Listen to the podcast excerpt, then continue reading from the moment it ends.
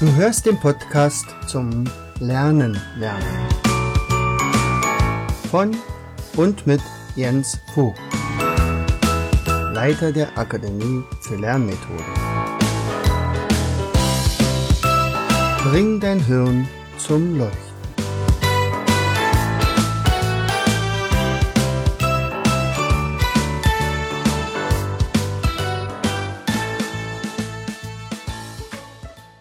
Hallo und herzlich willkommen zu einer weiteren Episode aus unserem Podcast Bring dein Hirn zum Leuchten.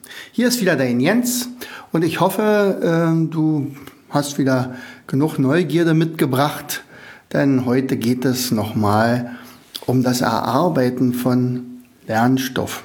So. Ich will dir einfach mal an einem Beispiel heute zeigen, wie ich vorgehe.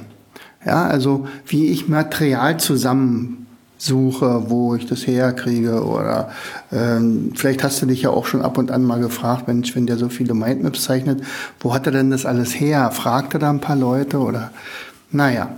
So, also das Erste, was ich dabei immer mache, ist, ich stelle mir Fragen. Das hat mir damals Vera Bückenbiel immer wieder nahegelegt. So, stellt euch kluge Fragen und dann könnt ihr ja mal gucken. Aber vorher macht man meinetwegen eine ABC-Liste schreibst du von A bis Z das ABC nach unten auf die linke Seite und dann fängst du einfach an, einfach mal aufzuschreiben, was weißt du denn schon. So, und ich mache das heute mal am Beispiel vom Mars. So, und ich sag dir mal, wie ich also vorgehen werde. Also das erste, was ich immer mache, ist die ABC-Liste. Also praktisch so eine Art Inventur. Was weiß ich schon? Ich fange nämlich nie bei Null an und das würdest du ja auch nicht. Irgendwas hast man immer schon mal gehört, ob man das im, im Radio, im Fernsehen, äh, in irgendeiner Reportage, in irgendeinem Buch, in irgendeinem Journal, irgendwo im Internet gesehen. Irgendwo hast du schon mal was gehört davon. So. Und dann als zweites, wenn ich das also gemacht habe, dann schreibe ich mir die Fragen auf. Ja, was will ich dann nun wissen? Vielleicht erwartet mich ja noch ganz was anderes. Vielleicht werde ich aber meine Fragen auch gar nicht beantworten, oder werden meine Fragen gar nicht beantwortet. Also zum Beispiel die Frage, äh, gibt es Leben auf dem Mars? Das kann ja gar keiner beantworten, weil es noch keiner nachgewiesen hat, nicht? Das ist ja genau der Sinn dieser ganzen Aktionen, die jetzt gerade laufen im Mars. So. Und ähm, dann, wenn ich das gemacht habe, dann nehme ich mir wieder eine ABC-Liste und dann schreibe ich raus. Entweder mache ich es in einer ABC-Liste oder ich mache mir ein Cover. Das heißt also, ich schreibe mir das Wort in die Mitte, das, das Thema in die Mitte. Ähm, und ja, und wenn ich das dann gemacht habe, dann schreibe ich mir alles Mögliche raus, was ich daraus finde. Und dann muss sortiert werden. Und zwar sortieren, das heißt also, ich kategorisiere. Und kategorisieren heißt also, ich brauche jetzt irgendwelche Oberbegriffe, wo ich das dann wiederum sortieren kann in Form eines Mindmaps. Und das ist dann meistens das Ergebnis. Und der Vorteil von so einem Mindmap ist ja, das haben wir ja letztens schon besprochen, dass man das innerhalb von kürzester Zeit sich einprägen kann. So. Also, Thema heute ist der Mars. Also vielleicht hast du es ja mitgekriegt, dass hier äh, Perseverance, dieser, dieser Rover dort äh, ähm, auf dem Mars gelandet ist und zwar sicher und auch schon die ersten Bilder gesendet hat. Das heißt also, nee, Perseverance, Perseverance, so heißt also Perseverance. Genau, heißt also durchhalten oder, oder äh, Ausdauer äh, übersetzt. Ja, und dabei gab es ja natürlich schon die ein oder andere Information überhaupt nicht. Und ähm, da habe ich also erstmal angefangen, ja, was weiß ich denn überhaupt vom Mars? Also er ist kleiner, also habe ich bei K hingeschrieben, kleiner als die Erde. Er ist etwas weiter von der Sonne entfernt als wir. Wie weit, das wusste ich da nicht. Ähm, ich wusste, dass er der rote Planet ist, also bei R dann wusste ich den Kriegsgott Mars, ja, habe ich unter K geschrieben. Äh, dann habe ich mir aufgeschrieben, dass wir irgendwie welche Stürme, dass es da Stürme gibt. Hm, dass er ziemlich unwirtlich ist, also bei U unwirtlich. Und ich habe mal gehört, dass dort der höchste Berg des Planetensystems, des Sonnensystems existiert. Musste ich noch mal gucken, wie der heißt, aber das wusste ich dann nicht mehr. Und ich wusste den Merkspruch, habe ich bei M hingeschrieben, mein Vater erklärt mir jeden Samstag unseren Nachthimmel. So, und dabei war ja das M der vierte Buchstabe, also mein Vater erklärt mir. Das M ist dort der Mars und das E, das er erklärt mir, ist die Erde, nicht? Also mein Merkur, Venus, Erde, Mars, dann kommt jeden Samstag Jupiter und Saturn und Uranus, unseren Neptun-Nachthimmel. Früher war noch Pluto da, aber Pluto wurde abgekanzelt, oder abgecancelt als Zwergplanet. Also ja, ist jetzt keiner mehr unserer normalen Planeten. Pluto wäre auch tatsächlich, ich glaube, einer der, leicht, äh, der kleinsten gewesen. Also noch kleiner als der Merkur, aber Mars ist übrigens schon der drittkleinste. So, also, warum beschäftige ich mich da? Also ganz einfach aus, aus Neugierde natürlich und weil auch tatsächlich mal Schüler mir geantwortet haben, naja, wissen Sie, Herr Vogt, wenn das hier alles den Bach runtergeht äh, mit der Erde und die Erderwärmung nicht aufhört und, und die Stürme immer größer werden und wir gar nicht mehr so richtig leben können, na, dann fliegen wir eben auf den nächsten Planeten oder auf einen anderen Planeten. Und da habe ich auch gesagt, na herzlichen Glückwunsch, dann fliegen wir doch mal gemeinsam. Wohin denn? Ja, zum nächsten. Ach, die nächste ist natürlich die Venus. Mhm. Na, dann fliegen wir halt zur Venus. Gut, prima. Da herrschen so ungefähr Temperaturen von plus 400 Grad. Fanden sie nicht so prickelnd. Äh, sagt, naja, okay, also das wollten wir dann auch nicht. Na, dann fliegen wir eben zum Mars. Könnte man auf dem Mars leben? So, so könnte mir vorstellen, dass es tatsächlich möglich ist. Da gibt es ja sogar einen Film drüber, nicht der Marsianer. Äh, aber ähm, ja, wir sollten vielleicht uns mal den Mars mal etwas genauer unter die Lupe nehmen, ob der so attraktiv ist für uns Menschen. Naja, und dann kam natürlich dann das eine oder andere dazu. So, aber wir haben uns dann erstmal Fragen gestellt. Also das war ja, nachdem wir das ABC aufge, äh, also dass es zu Ende war, sollte man auch nie länger als drei, vier Minuten machen. Dann wurden also Fragen gestellt. Welche Fragen? Ähm, ich habe mir Frage gestellt, wie weit ist der Mars überhaupt entfernt? Oder wie kam er überhaupt zu seinem Namen? Oder wie groß ist er? Ist er vielleicht größer als die Erde oder kleiner?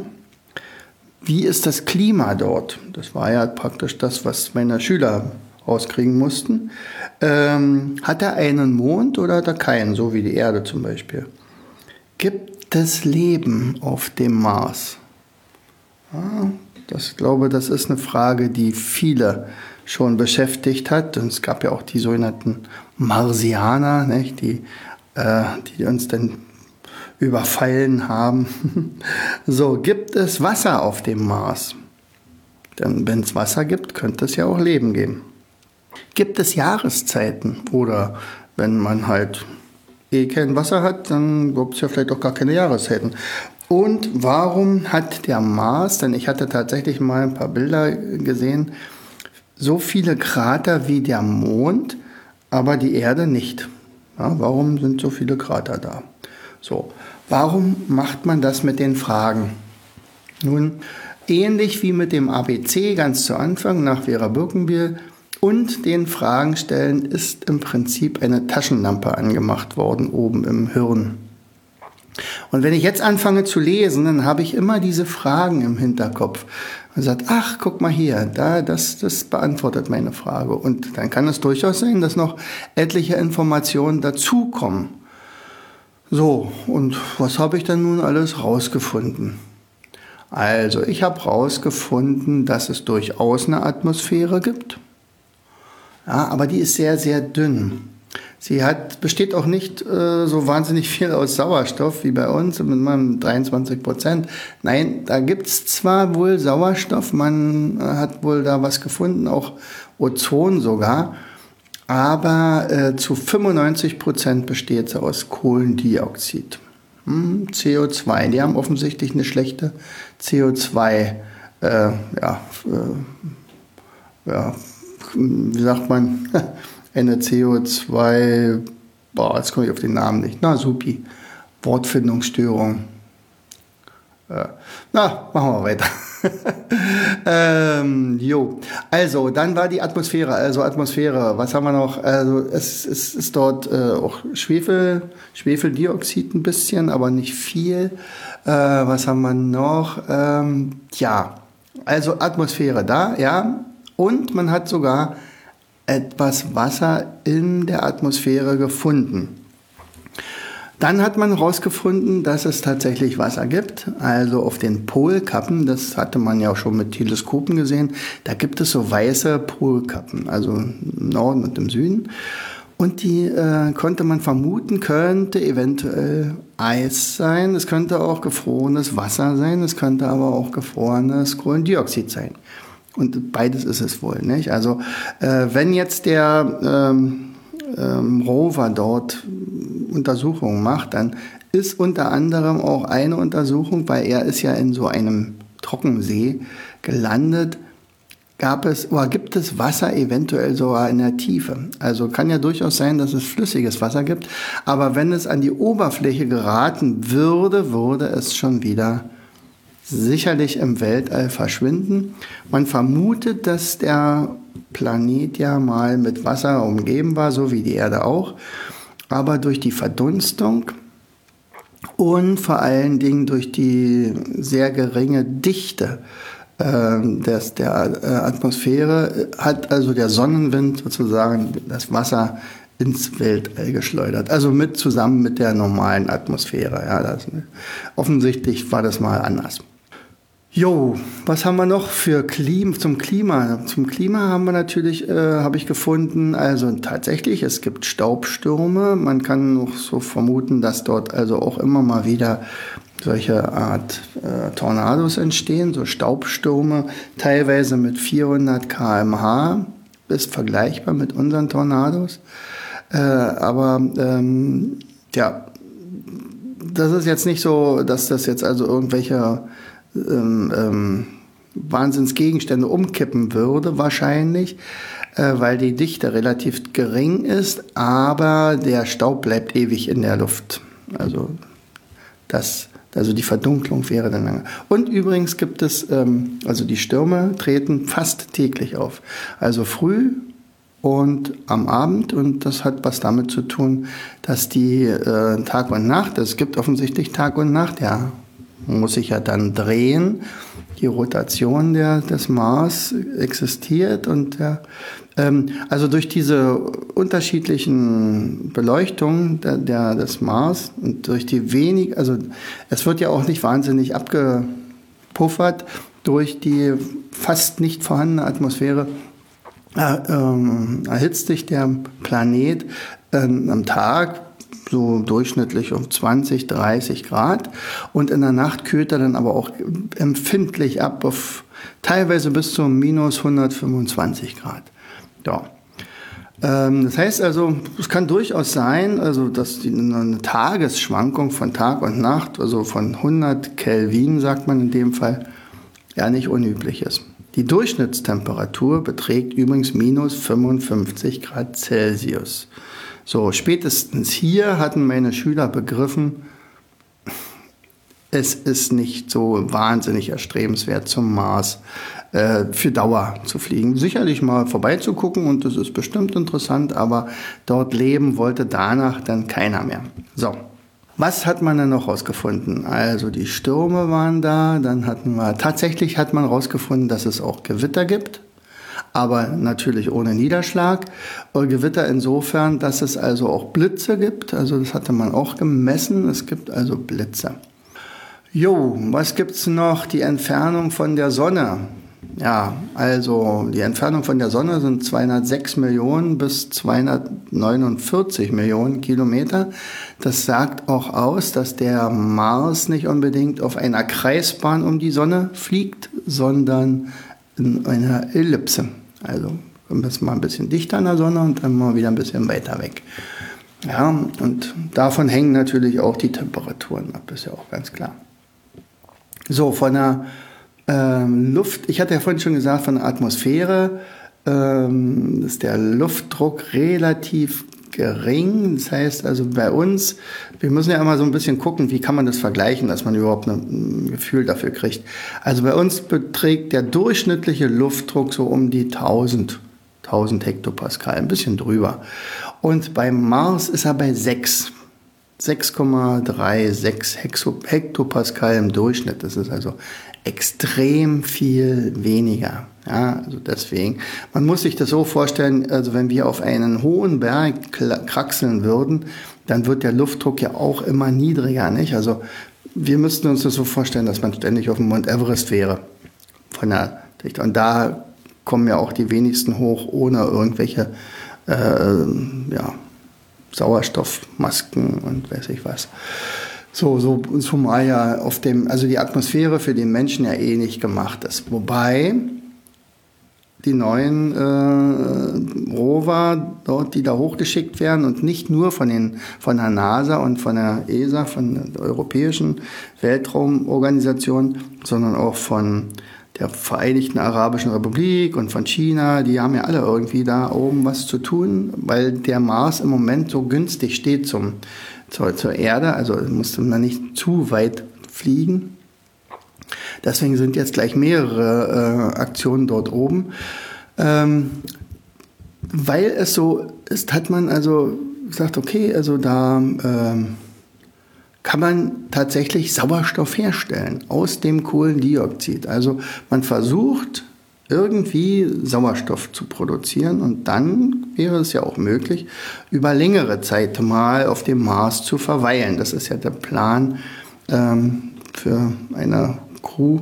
Die Frage ist, ob die dann auch wirklich zurückkommen können wieder. So, also, was haben wir denn noch rausgefunden? Schalenaufbau, Schalenaufbau bei S, genau, S, Schalenaufbau. Also man hat herausgefunden, dass auch der Mars ähnlich aufgebaut ist wie die Erde in bestimmten Schalen. Also hat einen Kern, einen Mantel und eine Marsoberfläche.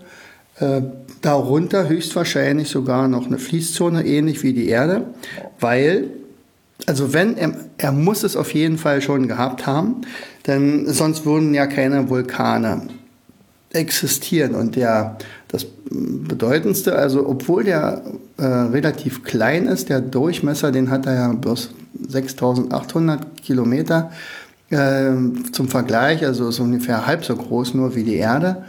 Die Erde also ungefähr bei 12.000 äh, Kilometer im Durchmesser, hat er aber viel, viel höhere Berge. Also unser höchster Berg ist ja der Mount Everest, 8.848 Meter der höchste Berg auf dem Mars. Und jetzt muss man natürlich gucken, von welchem Punkt kann man messen. Nicht? Also theoretisch könnte man ja auch sagen, wenn unsere Ozeane weg wären und das die Nullmarkierung wäre, dann wäre ja auch der Mount Everest nicht der höchste Berg, sondern wahrscheinlich der Mauna Kea hier bei ähm, Hawaii. Er wäre dann wahrscheinlich so um die 12 Kilometer hoch, also vom unteren Sockel sozusagen zu messen begonnen bis nach, nach oben. Aber äh, der Olympus Mons, das ist der höchste Berg im Planetensystem, der ist tatsächlich 24.000 Meter hoch, also 24 Kilometer. Das ist doch fast dreimal so hoch wie unser Mount Everest. Warum ist das möglich? Naja, ganz klar da ist die Erosion nicht dabei gewesen. Nicht? Also sicherlich Staubstürme kann, können mit, mit Staub äh, attackieren, aber ähm, Winde können niemals einen Berg so ähm, zerstören, wie es zum Beispiel Niederschlag kann oder Wasser. Und, und deswegen ist er einfach so groß geworden. Oder der zweite riesige Berg, das, muss, das ist der Alba Patera, der hat also 1200 Kilometer im Durchmesser, nicht? Also wenn man die untere, also den, den Sockel sozusagen messen würde. So. So, jetzt habe ich euch schon eine ganze Menge erzählt. Eine Frage hatte ich ja auch noch, ähm, ähm, warum die Krater? Ganz einfach deswegen, weil die äh, das Magnetfeld vom Mars unglaublich schwach ist. er hat also nicht so ein Magnetfeld wie die Erde.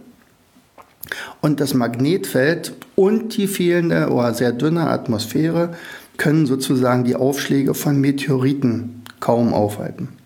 Und deswegen schlägt da immer mal wieder was ein. Also, dann war noch die Frage, gibt es Jahreszeiten? Yep, gibt es. Man hat also gemessen, dass der äh, Mars äh, auch eine Neigung hat.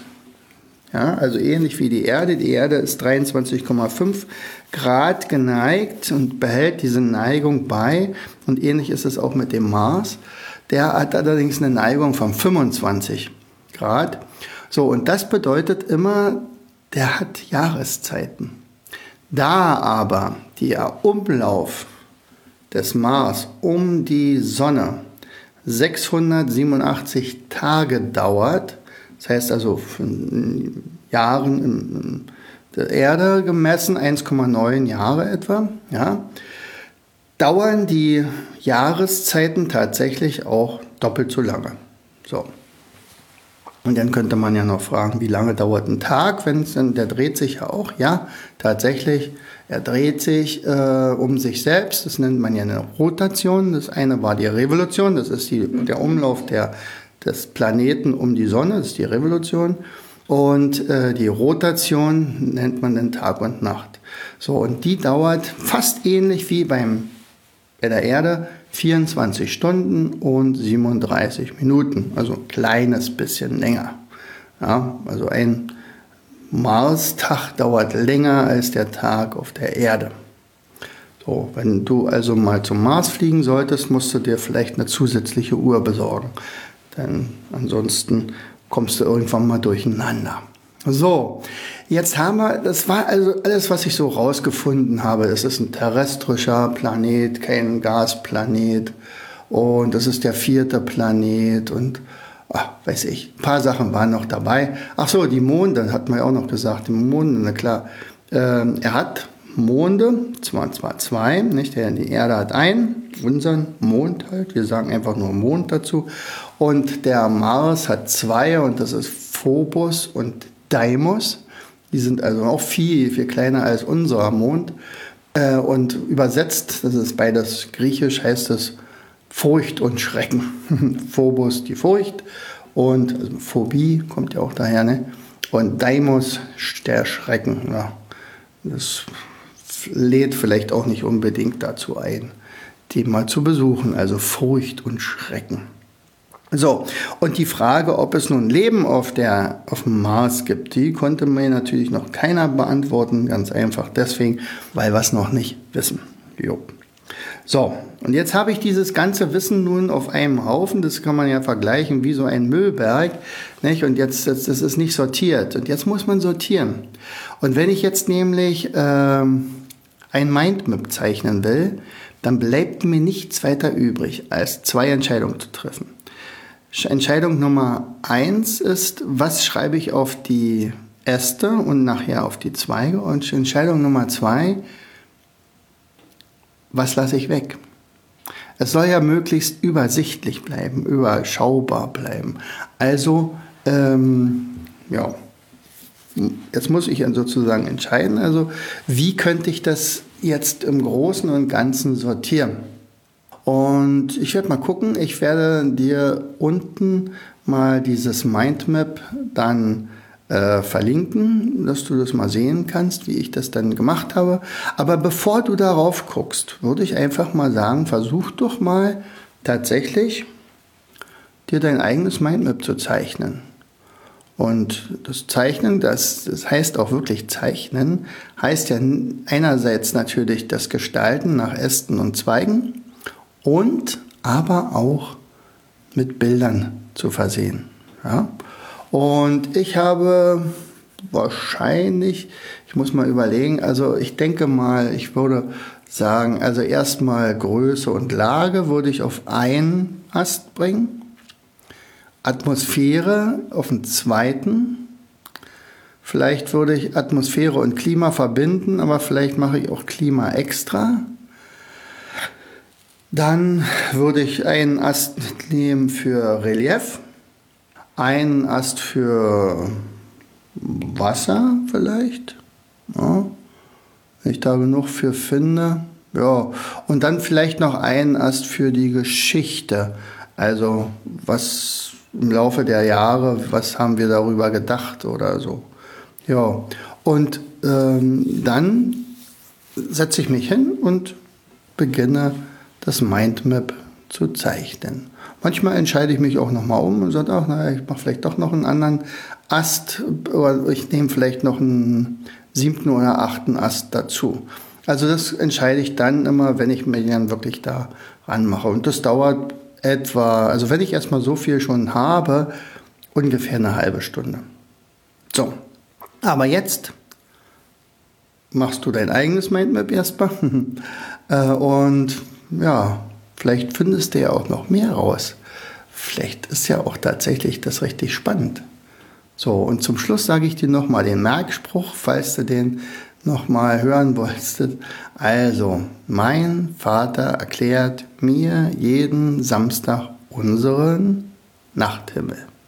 Ich möchte immer wieder unseren neuen Planeten sagen, ne? aber unseren Nachthimmel. So, und in diesem Sinne wünsche ich dir heute eine gute Nacht und vielleicht suchst du ja mal den Mars am Himmel. Und wenn du den gefunden hast, dann grüßen schön von mir.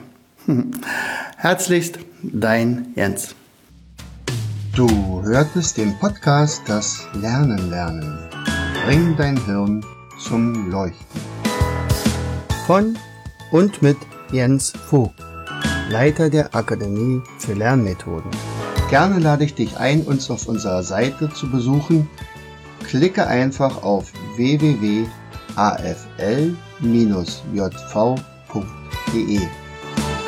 Hier findest du weitere wertvolle Hinweise, die dein Lernen leichter machen.